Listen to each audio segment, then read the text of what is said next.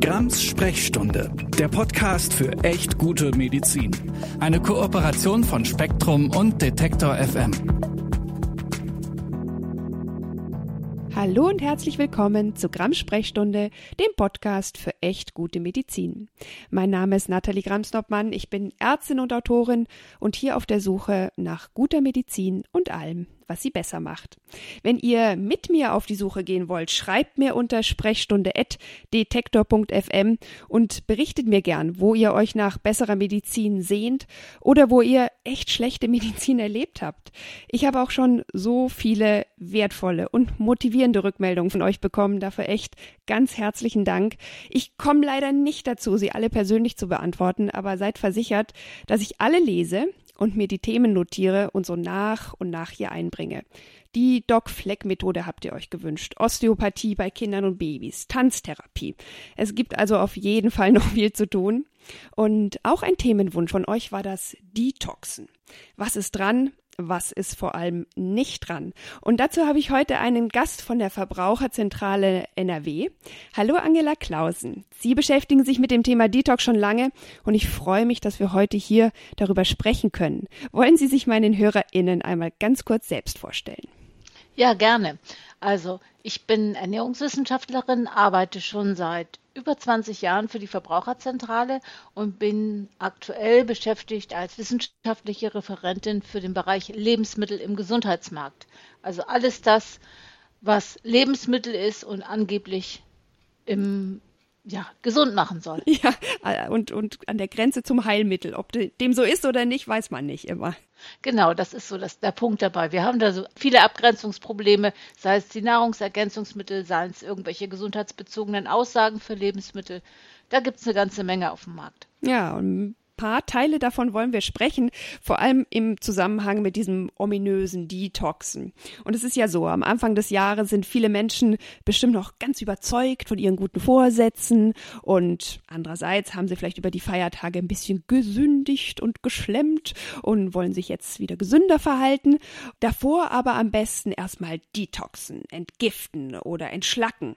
Und wie auch immer man dazu sagt, seit Jahren eigentlich kursiert der Mythos, dass das ginge unseren Körper irgendwie zu reinigen. Detox ist äh, die Abkürzung für Detoxifikation, Detoxification und bedeutet Entgiftung. Vor allem verschiedene Detox-Produkte sollen den Körper reinigen, zur Gewichtsreduktion beitragen oder das allgemeine Wohlbefinden fördern. Aber entgegen vieler heißer Versprechungen, äh, die entsprechenden Wirknachweise fehlen oft und darüber wollen wir sprechen.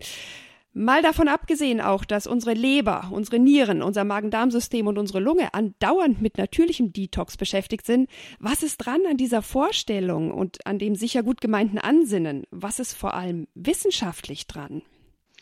Ja, wissenschaftlich ist da leider eigentlich gar nichts dran, aber der Gedanke, der da eigentlich hintersteckte, ist, äh, dass man sich zumindest früher mal vorgestellt hat, dass unser Körper irgendwie so ähnlich funktioniert wie ein Schornstein. Wir verbrennen Lebensmittel, sagt man ja auch so, wir verbrennen das, dadurch wird Wärme produziert und so weiter. Wir verbrennen und wo irgendwas verbrannt wird, gibt es Reste, da gibt es Asche, da gibt es Schlacken und die setzen den Schornstein fest und der muss dann mal so richtig durchgeputzt werden. So die Vorstellung. Nur unser Körper funktioniert viel intelligenter, der putzt dauernd und wie Sie eben schon sagten, es gibt diverse Organe, die mit dem regelmäßigen Entgiften und Entschlacken ähm, beschäftigt sind, sodass wir das eigentlich so überhaupt nicht brauchen. Und es führt auch nicht dazu, dass wir plötzlich weniger wiegen, weil da irgendwelche Gifte noch einmal aus dem Körper ausgeleitet werden. Das wäre dann ja Gift im Kilogrammbereich. Aber Sie haben es jetzt auch gerade gesagt, dieses Wort Schlacken. Ich kenne das ja noch aus meiner Zeit äh, in der Alternativmedizin. Äh, da gibt's dann ja auch unzählige vermeintliche Wege, Mittelchen und Methoden, um solche Schlacken in großen Anführungszeichen auszuleiten. Und ursprünglich stammt dieses Wort tatsächlich aus diesen Ofenrückständen der, der, der Verbrennungsindustrie. Aber irgendwie kann man sich auch so wunderbar viel drunter vorstellen. Ich finde, es ist ein unheimliches Bild. Und dann fühlt man sich vielleicht noch ein bisschen müde und schlapp und unwohl in diesem langen und grauen Winter, hat äh, über die Feiertage oder durch die Pandemie vielleicht ein bisschen mehr Gewicht zugenommen, als einem lieb ist. Und schon sehnt man sich nach dieser Entschlackung. Sie haben es ja schon gesagt, da ist nicht viel dran. Was glauben Sie, warum hält sich das so hartnäckig auch übrigens in vielen Versprechungen ähm, und, und Werbungen? Naja, es ist ja immer einfach. Wenn ich eine Erklärung habe und ein, anschließend ein Mittel habe, was mir unheimlich schnell helfen soll, das passt doch irgendwie gut zusammen. Ich habe ja die ganze Zeit ein schlechtes Gewissen und ich weiß, ich müsste und sollte und sollte das auch noch regelmäßig, aber es ist ja viel einfacher, wenn ich ein Produkt habe oder ein, eine Diät habe, äh, wo ich mich nur für eine ganz kurze Zeit an etwas halten muss und danach ist alles wieder gut. Mhm. Das ist so der Hintergedanke hinter diesen ganzen Produkten. Das ist immer so ein bisschen, ich sag mal, so eine Art Ablasshandel. Ich gebe Geld und dafür kommt ein Produkt und das funktioniert auch noch. Ja, ein bisschen Geschäft mit dem schlechten Gewissen, das ja irgendwie wahrscheinlich jeder und jede von uns irgendwo hat, mal mehr, mal weniger. Aber man könnte ja vielleicht hergehen und sagen, ach, ist doch egal, es schadet doch zumindest nicht. Vielleicht achten die Menschen so ein bisschen mehr auf, auf, auf bessere Ernährung oder motivieren sich selbst zu gesünderem Verhalten. Ähm, aber mit dem Detoxen wird erstens ein gutes Geschäft gemacht und manchmal ist es durchaus auch nicht, nicht schädlich. Ähm, was mich als Ärztin natürlich am meisten stört, ist, dass es keinen wissenschaftlichen Beleg für die Wirksamkeit gibt. Ähm, es ist zwar, und da müssen Sie mich vielleicht korrigieren und ergänzen, nicht mehr erlaubt, Nahrungsergänzungsmittel unter der Bezeichnung Detox anzubieten, aber dann ändern die Hersteller halt den Begriff und, und, und äh, werden nicht abgemahnt äh, und umschreiben das irgendwie und sagen sowas wie Free Tox oder Detox mit D-Tox geschrieben. Und äh, als Verbraucherschutzorganisation ist das sicherlich ein, ein Punkt, der Sie viel beschäftigt nicht, oder? Ja, das ist tatsächlich so, dass dieser Begriff immer noch wieder verwendet wird. Es ist inzwischen etwas weniger geworden. Aber prinzipiell ist es so, dass der Begriff Detox gesetzlich nicht definiert ist, sodass die Hersteller den immer nach ihrer eigenen Auslegung auf die Produktverpackung gedruckt haben. Ähm, es gibt aber ein Gesetz in Europa, da geht es um gesundheitsbezogene Werbeaussagen. Mhm. Und da hat der Europäische Gerichtshof und auch der Bundesgerichtshof dann aber festgestellt, dass der Begriff Detox eine solche gesundheitsbezogene Aussage darstellt und dass die zugelassen sein muss für bestimmte Produkte. Und da eine solche Zulassung nicht vorliegt, ist die Verwendung einfach unzulässig. Das heißt, Hersteller dürfen den Begriff tatsächlich Detox nicht mehr verwenden. Und Alternativbegriffe, Sie hatten es schon angesprochen, ist sowas wie Freetox oder D-Tox oder DE-Tox, mhm. was man dann wieder zu Detox verstehen kann, oder auch Minus-Tox. Also alles, was in irgendeiner Form mit Reinigung, Entgiftung oder Entschlackung in Zusammenhang gebracht werden kann. Aber es ist eben nicht nur so, dass solche Produkte äh, nicht gesundheitsschädlich sind. Das kann man ja einfach mal machen. Das hängt ganz davon ab, natürlich, wie es ausgestaltet ist. Wenn die Detox-Diät dann jetzt einfach eine Saftkur ist, wo ich den einen Tag Möhrensaft, den anderen Tag rote Betesaft und den nächsten Tag Tomatensaft trinke und der Rest ist ein bisschen Gemüsebrühe und Wasser, mhm. dann wird das sicherlich für eine Woche niemandem schaden. Er wird auch abnehmen sicherlich in der Zeit, weil er einfach Kalorien einspart und nicht, weil man so toll detox, detoxt. Mhm. Aber das wird in der Regel keinem schaden. Aber wenn wir natürlich andererseits Produkte haben, und die gibt es genauso, die den Körper zum Beispiel massiv entwässern, mhm. dann führt das natürlich dazu, dass bestimmte Mineralstoffe ausgeschieden werden und wir damit zu einer Störung des Elektrolythaushalts kommen. Es gibt auch Detox-Produkte, die zum Beispiel abführend wirken. Mhm. Und da haben wir bei diesen Abführmitteln durchaus auch welche dabei, die schädliche Substanzen enthalten, die eigentlich nicht mehr eingesetzt werden dürfen, aber äh, sowas wie Sendis oder so findet sich immer noch in solchen Produkten. Mhm. Mhm. Ja, und äh, oft ist es ja dann auch noch verbunden mit einer äh, Nahrungsergänzungsmittel, wie auch immer, äh, Verstärkung, wo man auch nicht sagen kann, dass das alles immer ganz harmlos ist und äh, überhaupt kein, ganz sicher keinen Schaden machen kann.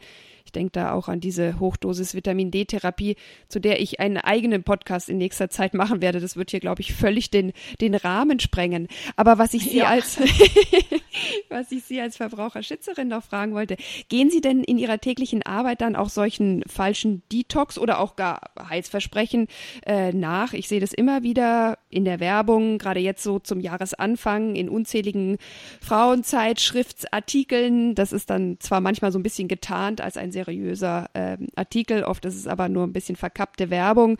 Ähm, und wenn ja, was sind da so die größten Klöpper oder vielleicht, äh, sage ich es besser, Gefahren für VerbraucherInnen? Also tatsächlich ist es so, dass sogenannte Abmahnungen und das Dringen auf Unterlassungserklärungen selbstverständlich ein Teil unserer Arbeit sind. Aber auf der anderen Seite, wir haben eine solche Vielzahl von Produkten am Markt und wir haben vor allen Dingen im Internet eine solche Vielzahl von Angeboten, dass man da auch gar nicht hinterherkommt. Das heißt, wir fahren im Prinzip zweigleisig heutzutage. Zum einen machen wir natürlich solche Abmahnungen, machen da aber vor allen Dingen besonders plakative Abmahnungen, damit es auch tatsächlich pressewirksam wird. Mhm. Also wenn große Hersteller so etwas machen, dann machen wir das eher, als dass wir uns jeden kleinen Krauter raussuchen dafür. Mhm. Der andere wichtigere Teil heutzutage ist inzwischen tatsächlich die Verbraucherinnenaufklärung. Einfach die Menschen zu befähigen, selber fundierte Entscheidungen zu treffen. Und dafür bieten wir eben eine ganze Menge Informationstexte, zum Beispiel auch im Internet an zu solchen Produkten, äh, sodass man da entsprechend recherchieren kann und dann seine eigene Meinung und seine eigene Kaufentscheidung treffen kann. Ja, ja, letztlich seine eigene Gesundheitsentscheidung. Und ich habe natürlich einige der Texte oder auch dieser Entscheidungshilfen in die Shownotes gepackt, weil ich auch ganz wichtig finde, dem im Internet zu begegnen. Ich äh, denke auch, dass das nicht unbedingt nur auf Webseiten zu finden ist. Nein, ich bin sogar ganz sicher, weil ich selbst gesehen habe, dass es auch ein Riesenthema so unter InfluencerInnen auf TikTok, auf Insta ist, äh, wo es immer irgendwie ein angebliches Detox-Ding gibt mit eigenen Erfahrungsberichten oder auch direkt Angeboten. Ähm, und im Zweifel kann man sagen, okay, die wissen vielleicht nicht, was sie da tun, aber die interessantere Frage für mich wäre, was können wir dagegen tun? Weil das ist teilweise wirklich Hanebüchen bis gefährlich. Ja, das ist ein ganz großes Problem, was wir auch sehen, dieses ganze Influencer-Marketing, was da derzeit läuft. Ja, ich glaube auch, viele dieser InfluencerInnen sind möglicherweise tatsächlich überzeugt von dem, was sie machen. Äh, und je nachdem, ob, sie, ob da tatsächlich auch Produkte oder Firmen hinterstehen. Wenn es nämlich nicht der Fall ist, dann ist es ja erstmal nur freie Meinungsäußerung. Mhm. Dann sagen sie einfach, ach, ich detox so ein bisschen und ich mache das heute mal so und so und ich habe auch schon das und das ausprobiert. Alles ganz toll. Aber natürlich in dem Moment, wo da Produkte oder Firmen hinterstehen, dann darf das nicht mehr so unproblematisch laufen. Das ganz große Problem ist, dass sowohl das Internet, was Shops angeht und natürlich vor allem die ganzen sozialen Medien im Prinzip überhaupt nicht gut kontrolliert werden können. Ja. Um, wenn ich mir die ganzen Internetshops angucke, zum Beispiel, die in irgendeiner Form Nahrungsergänzungsmittel anbieten, dann geht es zumindest für die, für die Firmen, die auch noch einen Sitz in Deutschland haben. Da haben wir eine Überwachungsstelle für. Die ähm, arbeitet aber sehr speziell nur bestimmte Themen ab. Mhm. Ich weiß nicht, da sitzen im Moment fünf oder sechs Leute und das Internet ist groß. Ja, was ist das für eine Stelle? Das ist die Stelle, die heißt G zielt, also mhm. im Prinzip gezielt und sitzt beim Bundesamt für Verbraucherschutz und Lebensmittelsicherheit. Okay. Kann man also auch problemlos googeln, da steht auch, was die an Aufgaben haben, das ist eine ganze Menge. Mhm. Aber die können natürlich nicht das ganze Internet überblicken und deswegen äh, suchen sie sich gezielt Fragestellungen raus und machen dann halt auch was. Ja. Aber wenn die Anbieter und sehr, sehr viele der Anbieter bei Nahrungsergänzungsmitteln sitzen nicht in Europa, also in Deutschland, da können sie selber was machen. In Europa haben wir die EU-Staaten, da geht das auch noch um gegenseitige Amtshilfe und so, da klappt auch noch einiges. Mhm. Aber wie viele sitzen außerhalb von Europa? Oder außerhalb der EU, muss man eigentlich sagen. Ja. Das ist also sehr, sehr schwierig, tatsächlich daran zu kommen. Und da haben wir eben, ich habe gerade gestern wieder gehabt, super tolle Aussagen, super Wirkaussagen. Ja, der äh, angebliche Anbieter sitzt irgendwo in den Arabischen Emiraten mhm. oder in der Schweiz oder in Asien.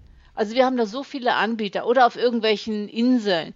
Äh, England ist auch manchmal noch so ein Punkt, weil da gilt ja nun auch, ist nicht mehr EU, ja. selbes Recht wie USA. Also da können die Überwachungsbehörden im Prinzip nicht rangehen. Mhm. Jetzt gibt es so, dass die Social Media auch natürlich noch von den Landesmedienanstalten mit im Blick behalten werden sollen, aber auch die sind natürlich massiv überfordert damit und gucken sich auch nicht jeden einzelnen Influencer oder jeden einzelnen Instagram-Post an, logischerweise. Also wir versuchen, wenn wir da was sehen, das an die, an die entsprechenden Behörden weiterzuleiten.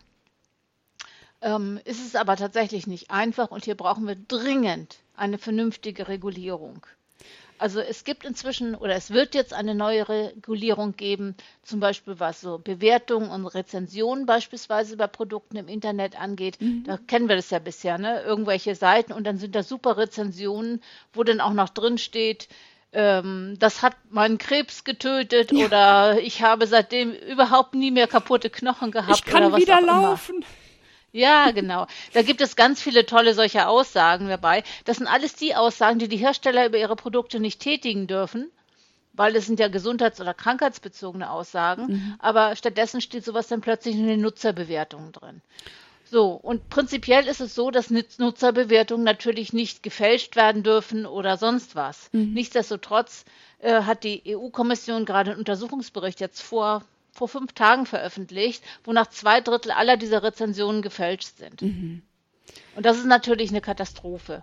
Und wir werden jetzt glücklicherweise im Mai eine Änderung des Gesetzes gegen den unlauteren Wettbewerb haben, wo das nochmal ganz explizit ähm, dargestellt wird, mhm. dass das natürlich selbstverständlich verboten ist und wo es jetzt erschwerend hinzukommt für die Anbieter, dass sie jetzt nachweisen müssen den, äh, den äh, Lesern, wie diese, wie die Verifizierung dieser Rezensionen zustande kommt. Also sie müssen nachweisen und müssen das darlegen auf ihrer Internetseite, mhm. äh, dass das echte Rezensionen sind, wie die zustande gekommen sind und dass es auch sich wirklich um Käufer dieser Produkte handelt.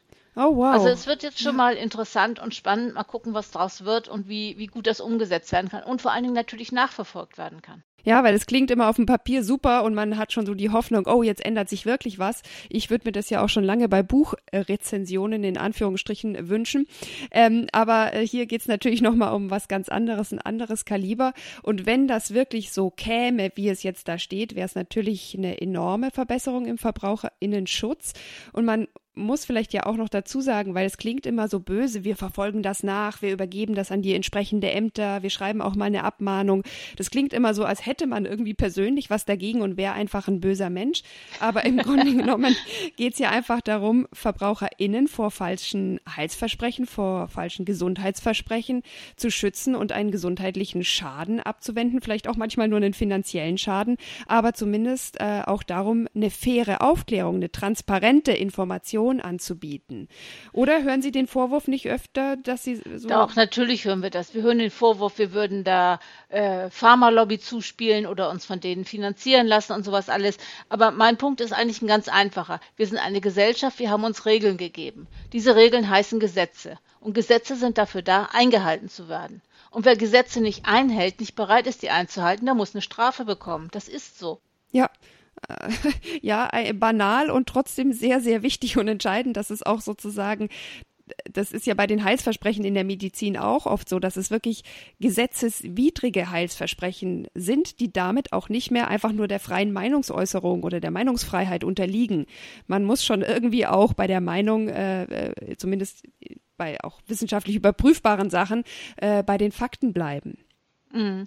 Das ist etwas, was mich zum Beispiel auch sehr ärgert, wenn ich mir viele Ratgeberbücher angucke oder angebliche Ratgeberbücher angucke. Das sind ja ähm, Bücher, vor allen Dingen in früheren Zeiten war es häufig so, dass darüber erstmal diese ganzen Nahrungsergänzungsmittel extrem getriggert wurden. Das ist jetzt natürlich ein bisschen durchs Internet abgelöst worden. Mhm. Nichtsdestotrotz haben wir jeden, jedes Jahr Massen von Ratgebern, die über irgendeine bestimmte Pflanze schreiben und ist ja freie Meinungsäußerung, da irgendwelche Sachen behaupten, die im Endeffekt nachher dazu führen sollen, dass bestimmte Produkte verkauft werden. Ärgert mich massiv, aber da kann man leider nicht viel gegen tun. Mhm.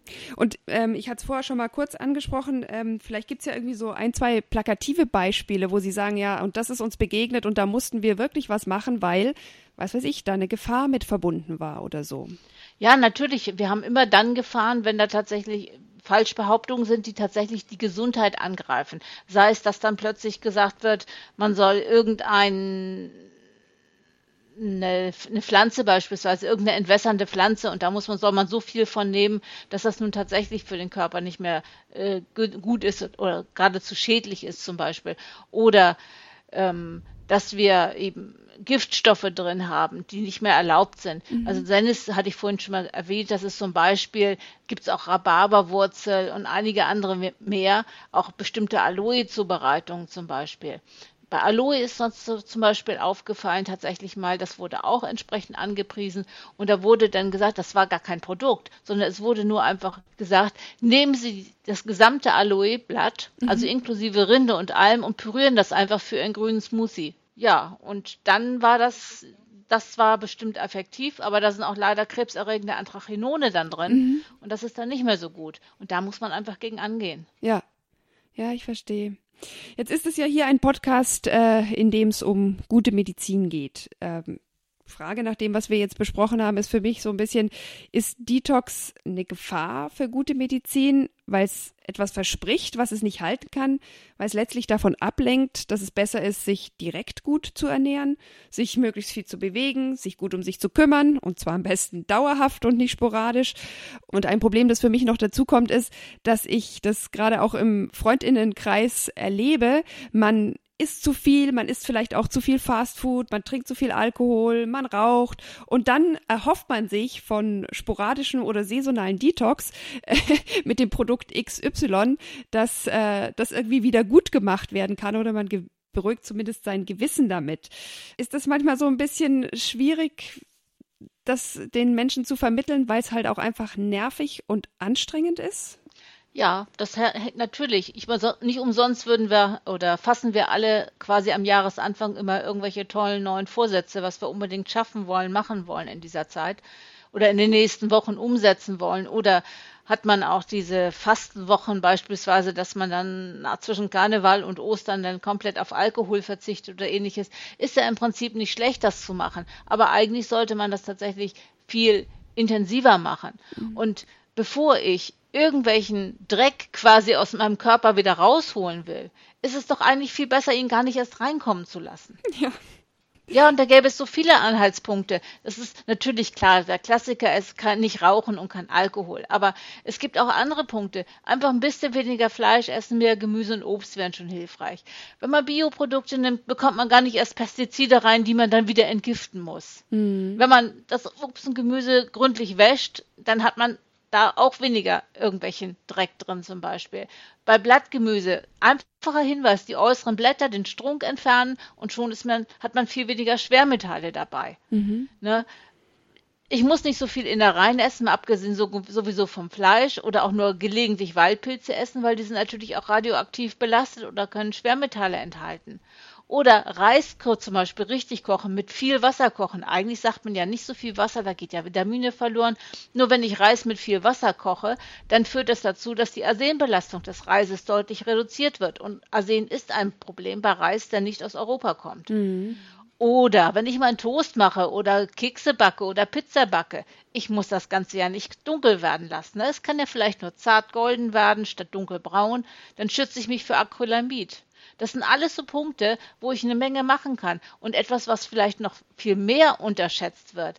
Alle reden von irgendwelchen Giften, die sie aufnehmen.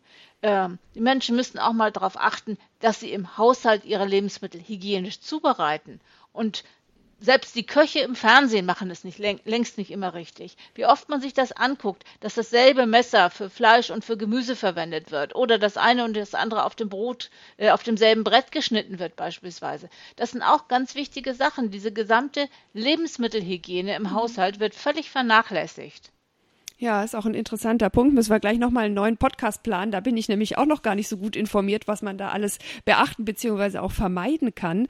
Aber ich denke, dass es auch insofern wichtig ist, darauf zu achten, weil man insgesamt, glaube ich, auch achtsamer mit sich selbst dadurch umgeht, mit der eigenen Ernährung und dass es ja auch neben der Ernährung viele andere wichtige Punkte gibt, um gesund zu bleiben. Also neben dem, ich ernähre mich ab jetzt gesünder Vorsatz, gibt es ja auch den Vorsatz, ich mache ab jetzt mehr Sport. Jetzt haben wir bald Februar, wenn die Aufnahme herauskommt, äh, ist es auf jeden Fall Februar. Dann ist es äh, eben auch so, dass dieser zweite Vorsatz oft schon ein bisschen schleifen gelassen wurde, ist aber eben auch auch eine tolle Möglichkeit, um den Körper gesund zu erhalten und auch um die Entgiftungsfunktion des Körpers zu aktivieren. Der Darm arbeitet einfach besser, wenn man sich mehr bewegt. Und äh, ich weiß es nicht, ob das für die Leberentgiftung auch so ist. Die Lunge wird mehr genutzt, wenn man stärker atmet durch den Sport.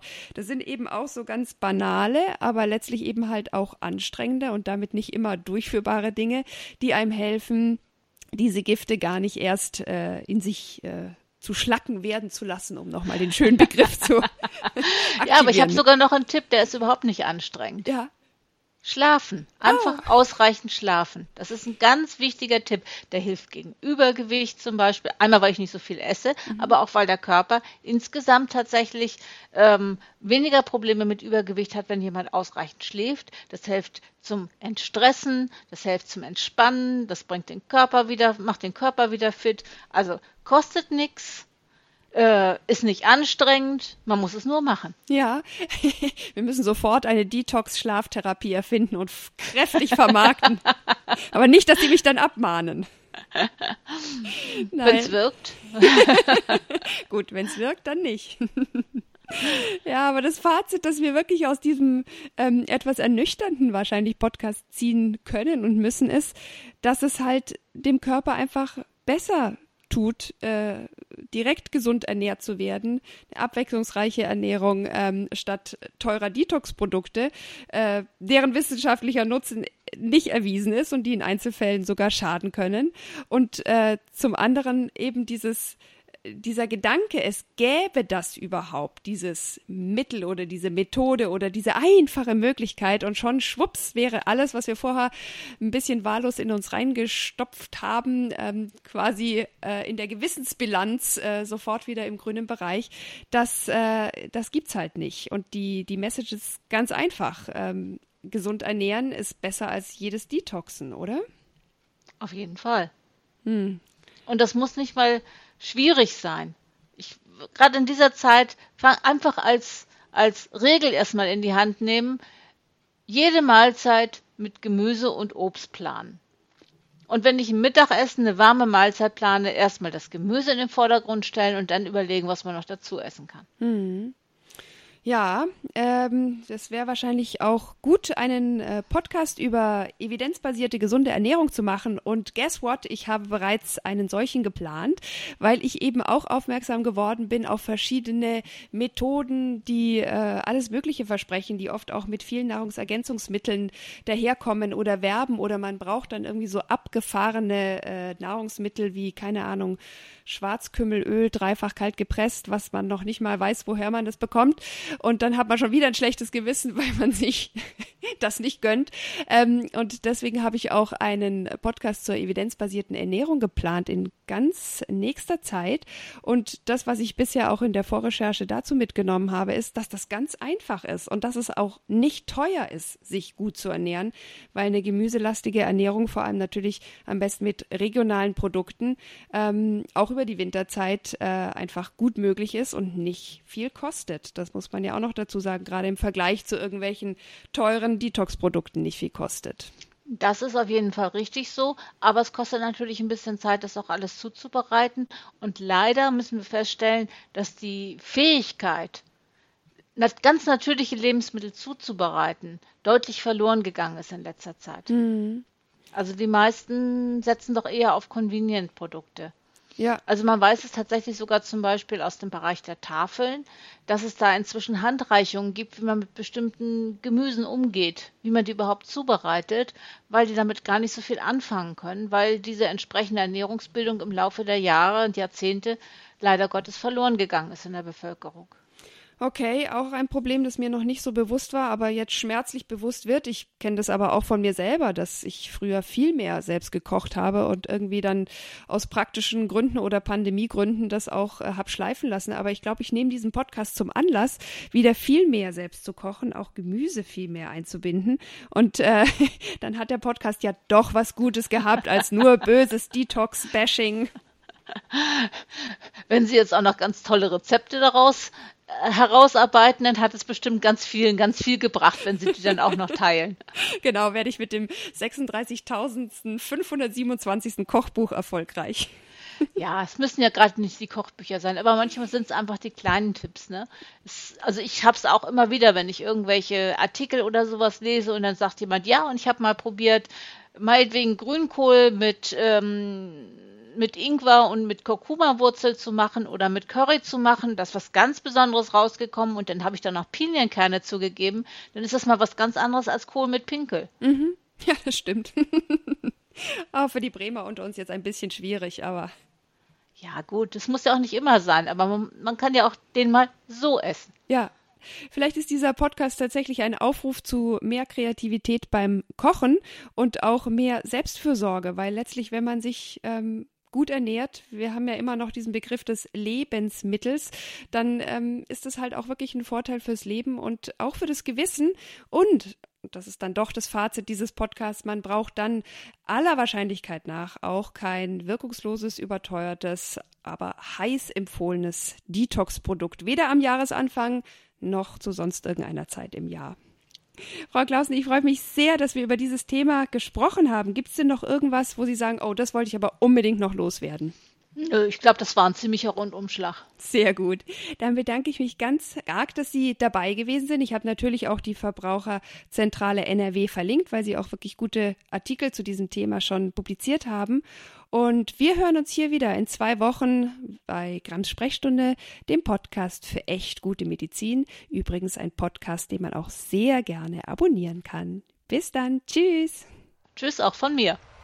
Grams Sprechstunde, der Podcast für echt gute Medizin. Eine Kooperation von Spektrum und Detektor FM.